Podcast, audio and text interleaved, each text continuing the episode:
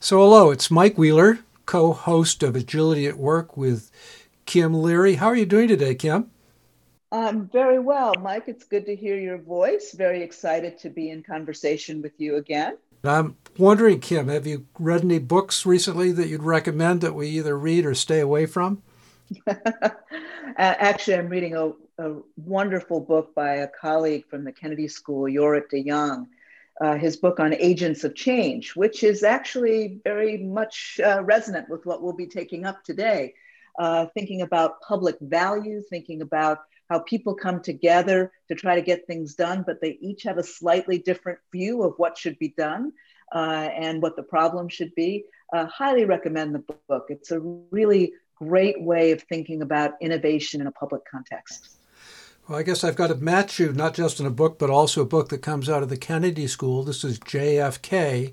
It's uh, volume one of what will be a two volume series about John F. Kennedy from his birth in 1917 through the 1956 uh, elections by Fredrik Logevall. I don't know him, but the book has gotten uh, great reviews in the New York Times the Washington Post. And uh, for what now is uh, history, uh, I strongly commend it to other people. We're going to have a conversation with uh, two people who have a lot to bring to the table.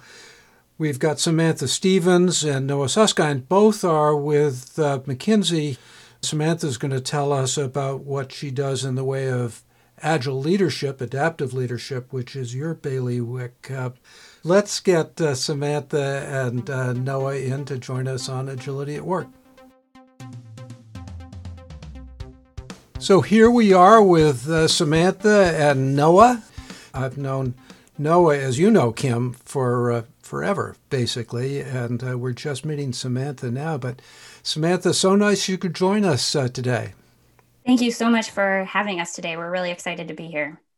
Well, it's going to be a two way street or a four way street. This is the first time we've had a quartet, actually. Noah, great that you're with us as well. Thanks for having me.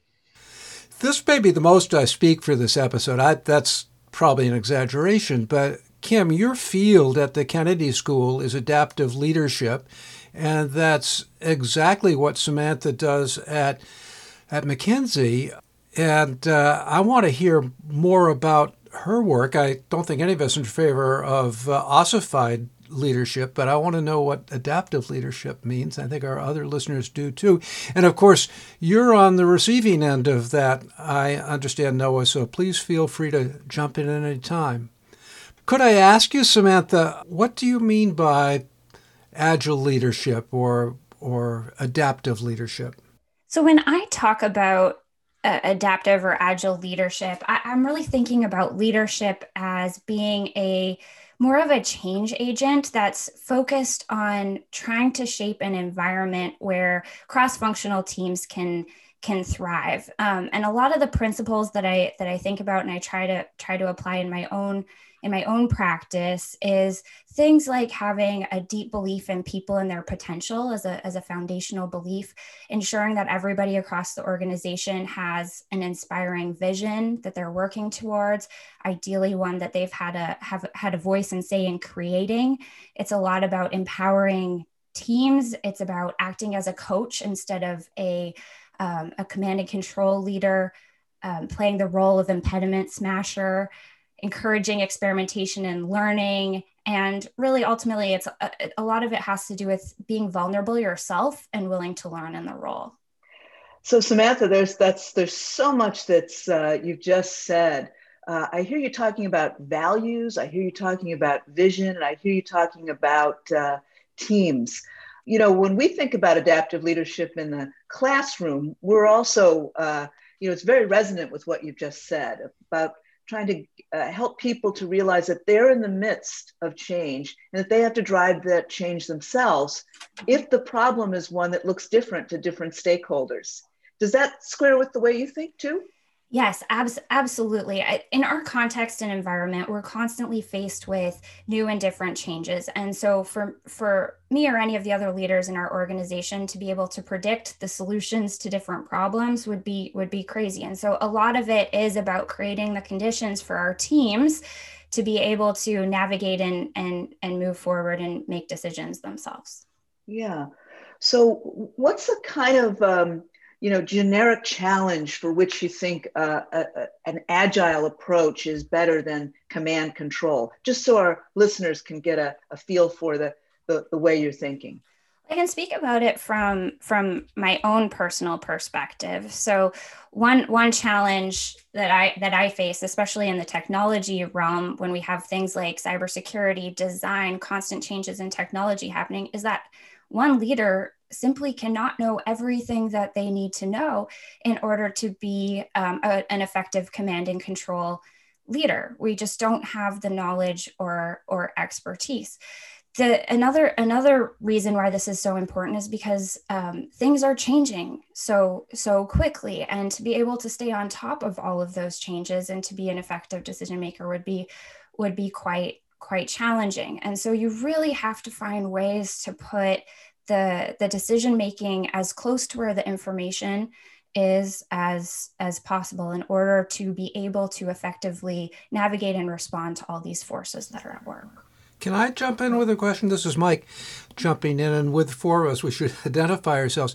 But does this come to you naturally, Samantha, or is it something that you were schooled in? No, it does not. It does not come naturally to me. I think I think back to myself about about a decade ago, and I was very much um, somebody who focused on my specific problem and. Um, really actually avoided engaging with and working with other people as much as I could as a strong as a strong introvert. So this is definitely something that I have had to learn. And the way I learned that, I've learned it um, in a lot of different ways um, in undergraduate and in, in, business school, I took as many courses as I could on organizational behavior and leadership. I've read over 30 books. I've gone to formal courses like Certified Agile Leadership. I, I basically consumed as much information as I could. Um, that only takes you so far. What I what I've had to have the courage to do is just go out there day to day and and try to put some of the principles into into practice and that was really scary but um, but I think what I've what I've been constantly surprised is is really how how well it can work. If I look back five years ago, leadership wasn't really a theme that would show up in my performance reviews, and now it's at the top. So I, I have a lot of I've gotten a lot of feedback and evidence that it's working. You know, that's such a, a great story of your your own leadership trajectory but I want to go back to something else that you said that I, I was just really interested in mm-hmm. the way in which the world around us has changed so much. And I'd love to get Noah in on this too, um, where, uh, you know, even if you wanted to be in that command and control, even if you hadn't had the kind of uh, intellectual discovery that you've had, Samantha, I hear you saying that there's just too much information in the world right now and it, it and it's moving so quickly with such volatility that it's not really possible for people to go it alone. Does that that get you right, Samantha? Noah, you have a thought about that? One of the interesting ways of looking at this is in terms of trust. Um, a command and control model is low trust, whereas a more adaptive or agile leadership is more high trust in the sense that you're empowering teams to um, improvise. And um, in the same sense that like to drive from New York to Boston, you don't need headlights that shine hundreds of miles. There are ways of empowering teams to adapt, such as by um, giving them access to a security subject matter expert um, before, during, and after they roll out some new code so that it is you know compliant with like security by design and it's evolving through small changes along the way instead of um, requiring a massive amount of, of, of rework at the end. And yet at the same time the way trust is viewed within the security field has evolved.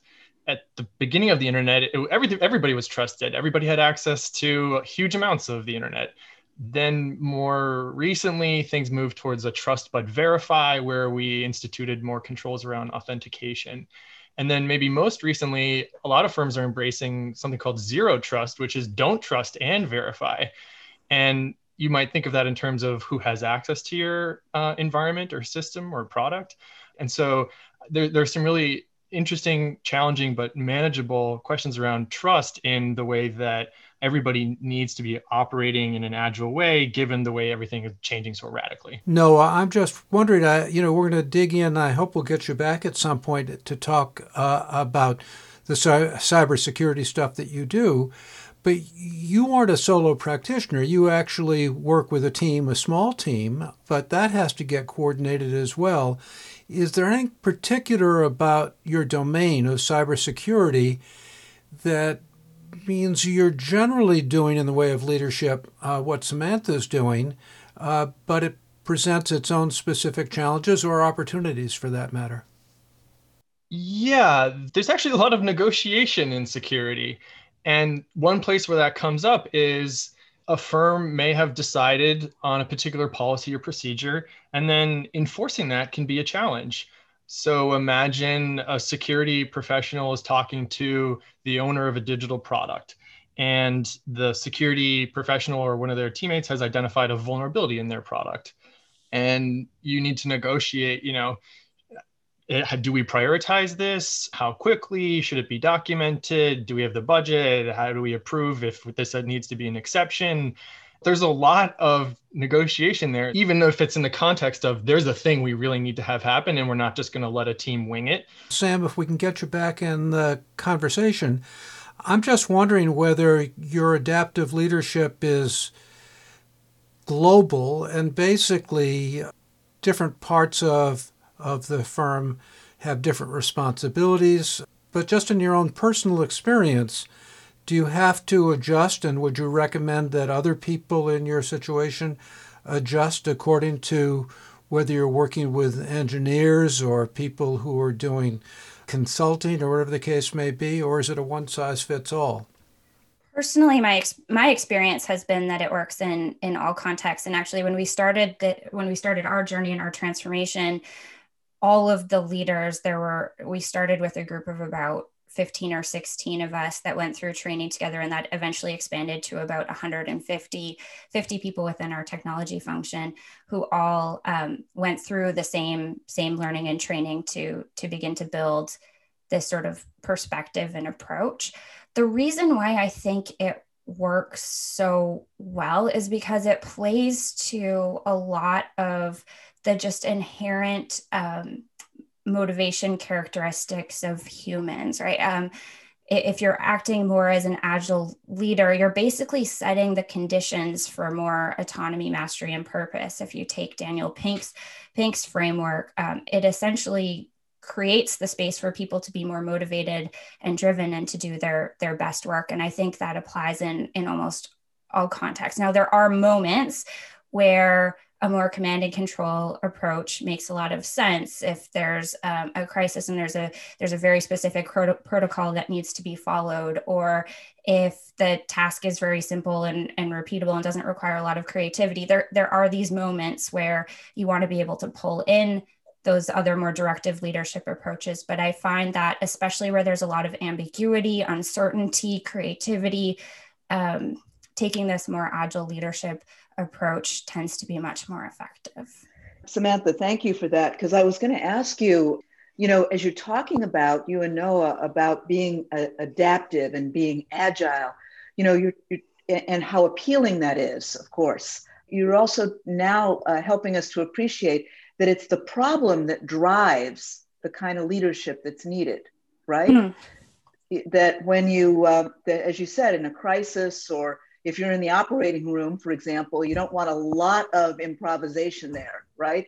Uh, you, you, you want people to be following the protocols. So I wonder if we could think a little more about that out loud, of just, um, you know, the kind of problems that teams might bring to you and how you would help them to think through where do they need to be agile and where do they need to kind of rely on structures uh, to get the kind of coordination that they need in order to move solutions forward? It's a great question. We've been part of part of the transformation journey that we've been on has actually been to design and introduce the structures processes uh, metrics etc that that enable strategic alignment and agility at scale so um, i don't i don't actually think those things are necessarily counter to agility in fact if you do it right um, getting to some some standard some standardization can actually be quite helpful and and freeing. So so one example for us is as an organization we've introduced OKRs quarterly goal setting as a practice at scale. So all all teams across the organization set their quarterly goals at around the same time we share them we talk about them and that enables us to stay aligned and and um, and, and in sync across the organization. Now, each team is then able to go within the quarter and go go be agile and go figure out how to solve the the challenges that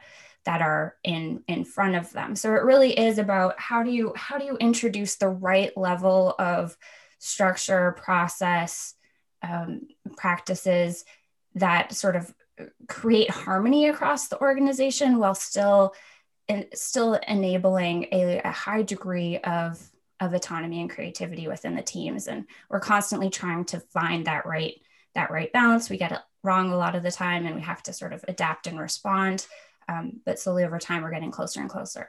I'm a very appreciative like user of this system that sam has created sam and others have created here especially when it comes to managing the day-to-day work especially in the age of covid and um, putting on my sort of recruiting hat, one of the things I really appreciate about being at McKinsey and in the technology and digital function is it's not about FaceTime, it's not about hours, it's about outcomes. And when you have worked with your team to and coordinated with other teams about like what are you trying to achieve in a year or in a quarter, it allows you to plan your work, for example, in you know short-term sprints as they're called, and just communicate about what's what's getting done where do we need to clear blockers. For me it's actually allowed me to make sure i manage the hours i work carefully so i can you know live the rest of my life including as a husband as a father. And even especially in covid when everyone's working from home it makes sense to be able to coordinate about how you're going to do work as a team in terms of the outcome and not like being you know heads down in the office beside everybody all the time. If i could turn to samantha uh, it was so interesting near the beginning when you were talking about your own evolution your journey. But imagine you were looking to hire somebody who would have some leadership responsibilities uh, but you're interviewing that person. Can you really tell uh, from an interview that they've got that capability and commitment? Will and in a growth mindset, I think are the two most critical things. And I say that from personal experience, and that I had neither that I did not have the skill and I was able to build it, build it over time. So those are the two things I, I, I really do look for.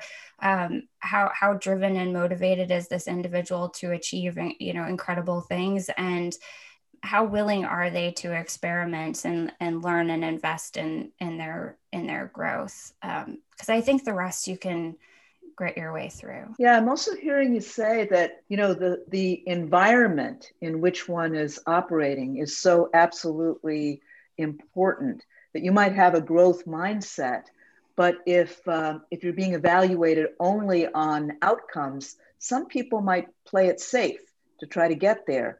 But I also hear you saying that in order uh, to really address the kind of security challenges, the hacks, the attacks that that come, that that people have to be freedom to experiment, and they have to be uh, they have to have some room to make mistakes, and that requires a kind of facilitating environment.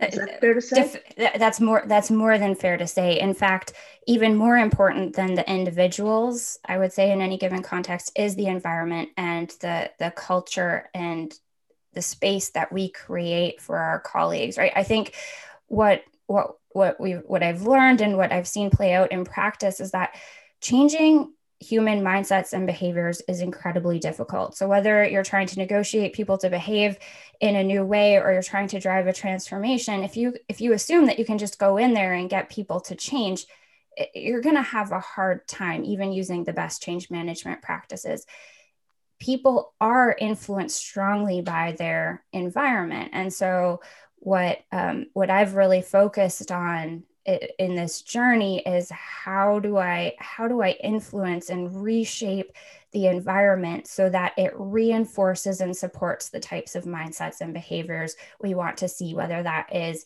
more secure practices or more agile practices or more of a growth mindset. We're constantly looking at what we have in our environment and what is reinforcing and supporting those things and what's getting in the way and adapting and evolving it because we know that that is going to ultimately lead to stronger, more persistent behavior change in the long run than trying to um, brute force change individuals' mindsets and behaviors. Well, Kim, you spoke of experiments. Uh, we certainly didn't go out on a limb having Noah and uh, Samantha join us uh, today.